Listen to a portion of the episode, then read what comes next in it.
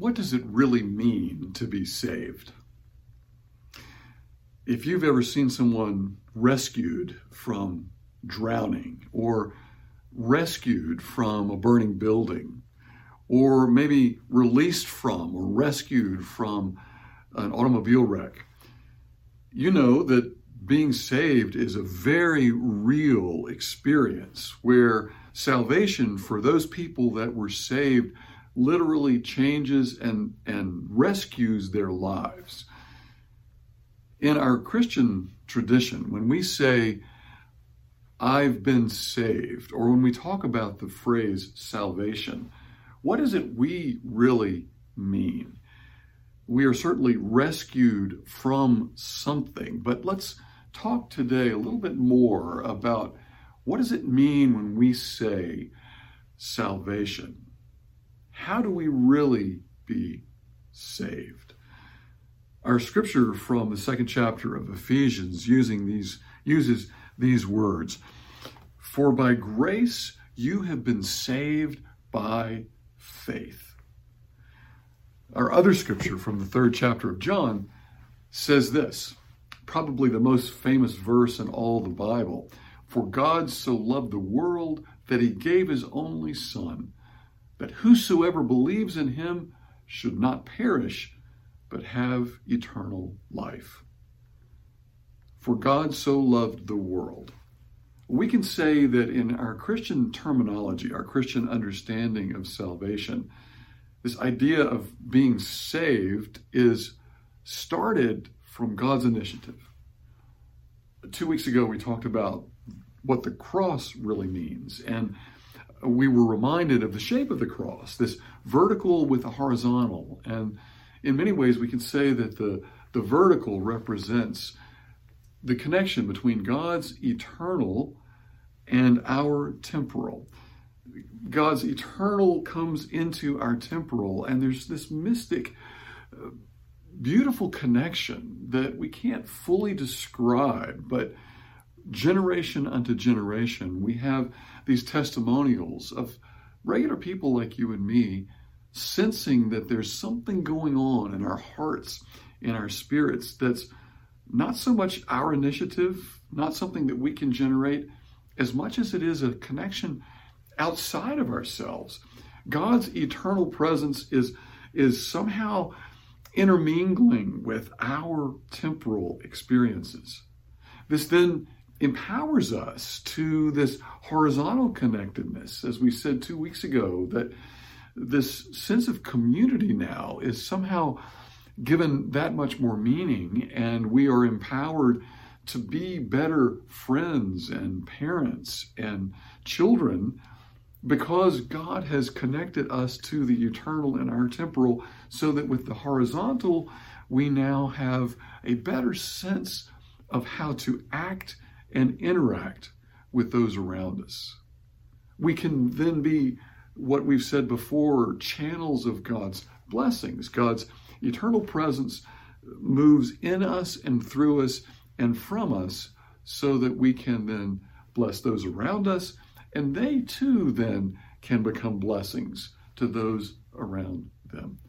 What does it really mean to be saved? Well, it's God's initiative in our lives. Let's talk a little bit more about how that works. For God so loved the world, it is God's initiative in you and in me. God loves you, God loves me. And this connectedness to God's eternal presence, this somehow mysterious interaction in our hearts and our spirits with God's presence, is somehow this uh, sense of, of, of God's being with us that from the earliest part of our Christian tradition and even into our Judeo Christian tradition, our spiritual forebears have been trying to somehow put into words, explain, and, and tell stories about how this happens and what we're to do. What does it really mean to be saved? Well, how does this work? How do we translate this into our everyday lives? Well, the first thing we've got to do, how to really be saved, the first thing that you and I must do is simply say yes. We respond yes to God's initiative. For God so loved the world. God loves you. God loves me. We say yes. Paul illustrates this in the fourth chapter of Romans, talking about Abraham as really the first responder of faith.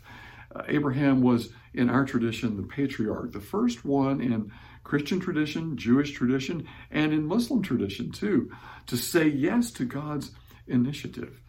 Uh, we say this is uh, a response of, of faith through God's grace. This is the wording in the second chapter of Ephesians. By grace you were saved. By grace, God interjected into Abraham's life this new initiative of something happening in his heart. He didn't understand it. He had no idea what was going on.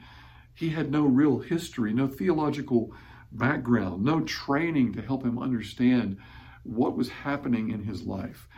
So, Paul illustrates in the fourth chapter of Romans that Abraham is kind of clueless to how to proceed, but he says yes in his unknowingness.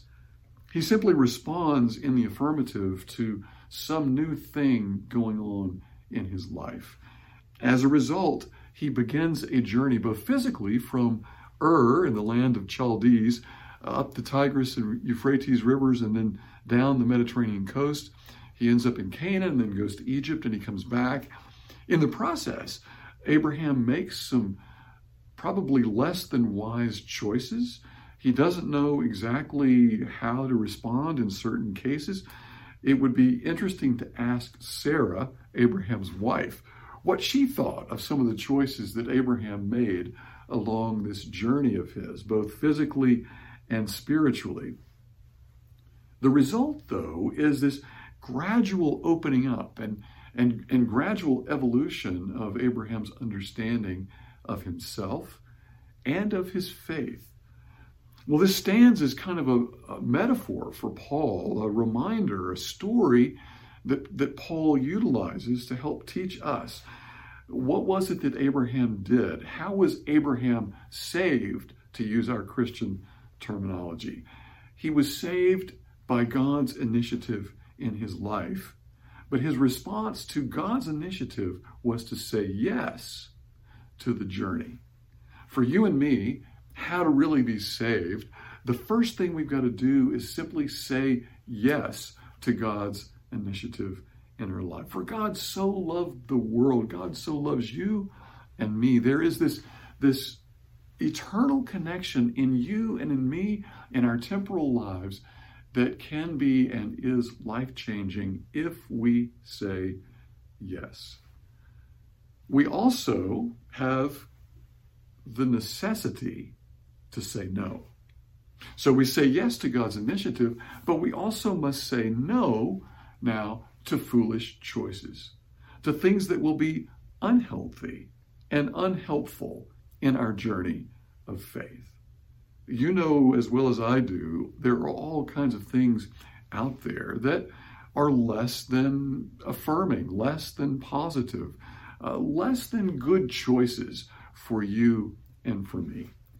So we say yes to God's initiative, yes to the potential of moving forward in faith, and we say no to things that will be harmful to us physically, spiritually, emotionally, mentally.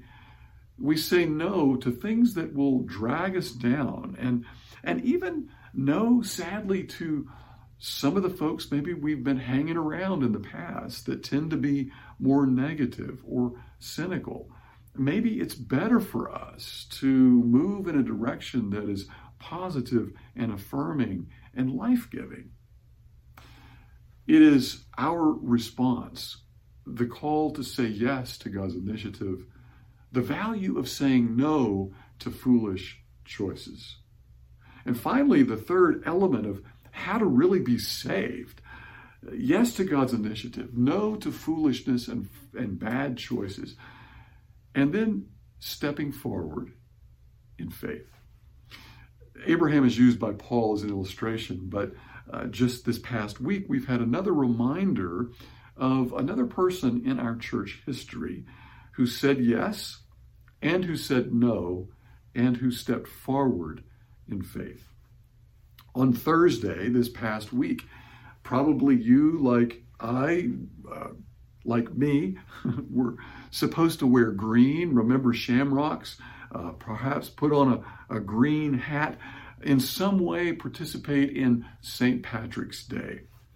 St. Patrick's Day for most of us is a fun, just uh, kind of a, a thing where pre pandemic, some of us may have even gone to St. Patrick's Day parties or, or participated together in some kind of, of commemoration of this important day if you are of Irish descent, or even if you're not of Irish descent. It's just a fun reminder of St. Patrick's Day parties and experiences. What most of us rarely do is stop to think about even who St. Patrick was and what St. Patrick did. Now, some of us grew up hearing, well, St. Patrick was an Irish saint who talked to people about the Trinity by using a shamrock. Or St. Patrick got all the snakes out of Ireland and made it a beautiful, clean place. Well, both of those things may or may not be true. But what we do know about St. Patrick is that he started his life named Patricius. He was a young man in Roman Britain. Uh, Britain in those days was a Roman province of the Roman Empire. He lived in the capital of Britannia, which was the Roman province of, of that, what is today England. The town was Londinium. And today, of course, that Londinium Roman town is London. As a 16 year old young man, 15, 16 years old, he was kidnapped by Irish pirates. He was taken by ship to Ireland. In those days, it was called Hibernia in Greek or Scotus in Latin. And he was forced to work as a slave he had to be a shepherd, a slave shepherd caring for sheep. And as Patricius, as St. Patrick recalled those early days as a 16 year old young man moving through the hills of Ireland as a shepherd, he said, I had two companions. One was hunger, the other was cold. I had no clothing, I had no shelter, and I had no food. He said, I was freezing cold all the time, and I was always hungry it was a journey that was horrible. And as a young man, he had grown up in a Roman family in London, in Londinium. He had been trained through church teachers and priests who had taught him rudiments of Latin grammar, and he knew a little bit about the church, but he had no real grounding in faith. And so, as a as an enslaved person now in the hills of Ireland, working with sheep and no interaction with other human beings, he was all by himself, completely isolated, and he had no real sense of even how to pray. But as most people acknowledge in times of difficulty, especially in, in terrible times of captivity, there is a natural inclination in virtually all human beings to figure out some way of, of praying, of asking for help, of looking beyond ourselves. It was in this capacity that St. Patrick began to experience some kind of mysterious interaction with what he later determined was God's presence in his life, God's uh, still small voice speaking to him inside, words of comfort in the midst of his discomfort, uh, words of help in the midst of his extreme difficulties.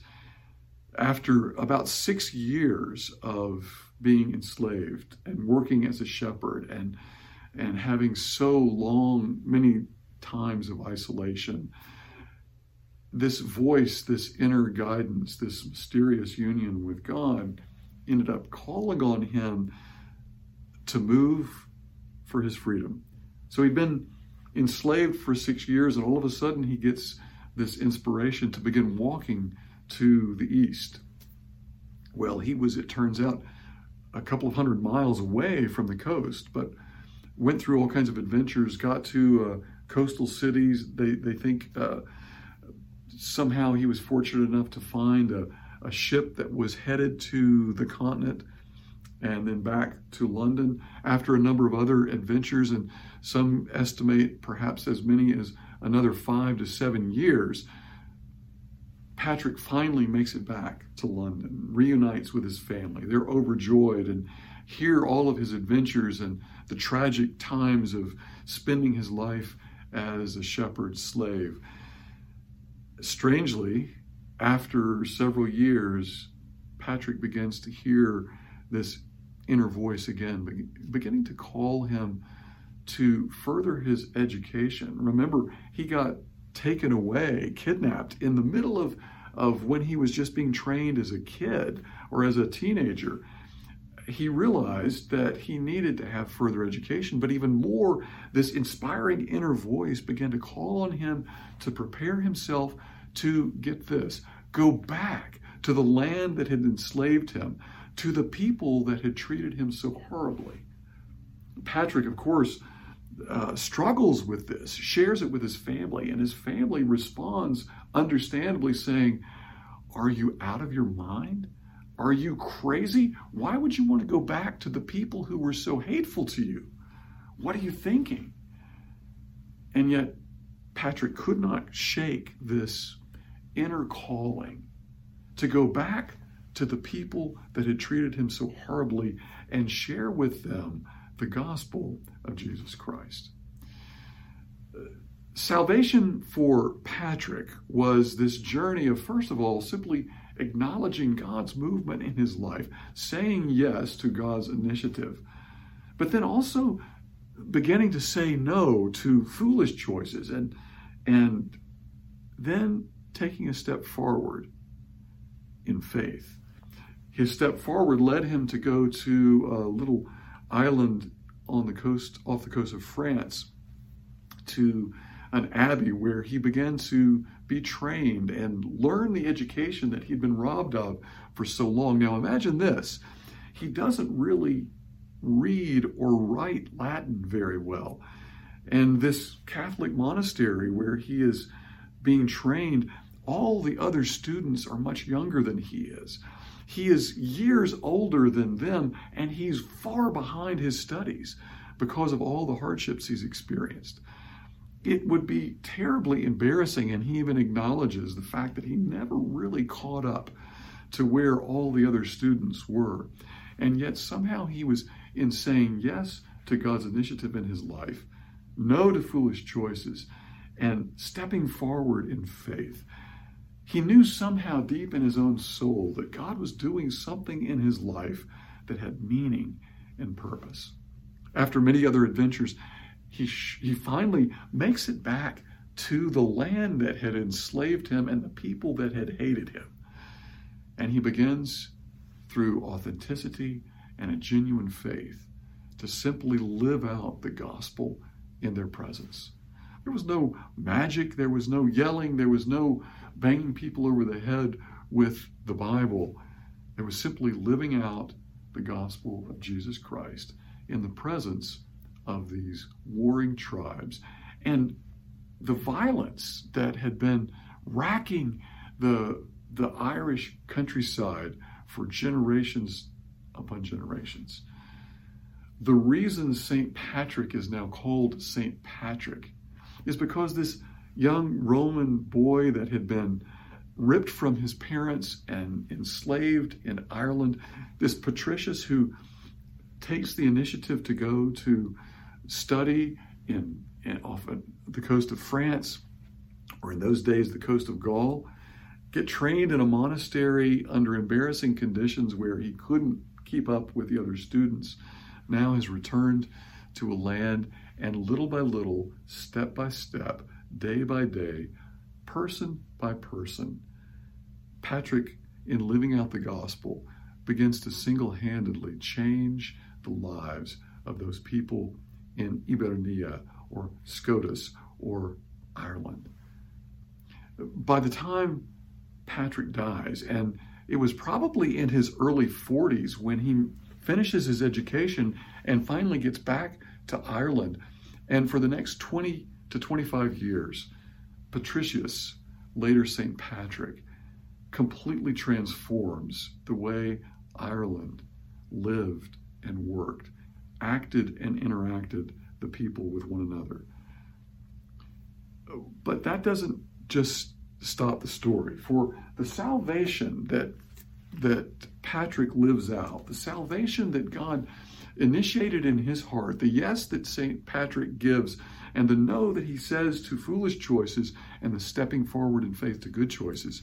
Thomas Cahill uh, gives a terrific rendition of how the Irish saved civilization. For it was not just St. Patrick's working with the Irish people and transforming in one generation a warring tribal society into a united land of Christian brothers and sisters.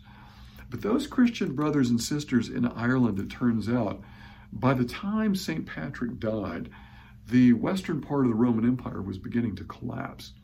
There were thousands and thousands of people fleeing from the Germanic tribes that were invading that part of Gaul and Italy and Spain and Portugal. And they were fleeing to the west.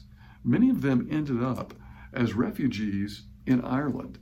And as Thomas Cahill points out in How the Irish Saved Civilization, the, un- the untold story of Ireland's heroic role from the fall of Rome to the rise of medieval Europe. What St. Patrick set in motion as simply living out an authentic life of faith, saying yes to God's initiative in his life, saying no to foolish choices, and stepping forward in faith. What St. Patrick unleashed in Ireland was a whole land of people who began to live out their Christian lives in welcoming people in need. And as a result, these folks fleeing for their lives also, it turns out, were bringing all kinds of, of books and, and papyrus uh, folders and very important philosophical treatises and theological works and copies of the Bible and all kinds of things that that the folks from this Roman Empire now are, are, are bringing to Ireland, and the Christians of Ireland begin to not only welcome them and care for them, but they begin to help educate and learn from and interact with and copy those manuscripts and protect. And in a way, as Thomas Cahill says in his book, save Western civilization by preserving all those incredible documents and, and works of art and works of intellectual beauty and truth. St. Patrick. St. Patrick uh, is an amazing reminder of how God initiates this incredible sense of salvation in our lives. Not so much saved from, yes, St. Patrick was saved from his enslavement, he was saved from his sadness, he was saved from his isolation. But even more, St. Patrick was saved for moving forward in faith to help others, to give others a sense of hope and vision for something better than the pettiness and foolishness and viciousness that they had been living under and with salvation, how to really be saved, we say yes to God's initiative in our lives. We say no to foolish choices, and we step forward in faith, knowing that somehow God is going to be doing something good and right and exciting in your life and in my life. Why? Because God so loved the world, God so loves you and me, and it's by grace we are saved through faith. Brothers and sisters, may you not just be saved from the messiness and craziness of our lives, the isolation and loneliness. May we not just be saved from the foolishness and sinfulness that, that all of us struggle with, but that we be reminded we are saved for God's goodness and God's grace channeled through us because God's eternal becomes a part of our temporal and energizes us and strengthens us and empowers us then to move out in the shape of the cross in this horizontal sense of community by welcoming and giving and sharing and being a part of God's good gifts in this world. like St. Patrick, may you experience the power of God's salvation. Let us all this day say yes to God's initiative in our lives and continue to say no to the unhelpful and unhealthy. And this day, step forward in faith and see the good things that God is doing and will do through you and through me. May it be so. Thanks be to God. Amen.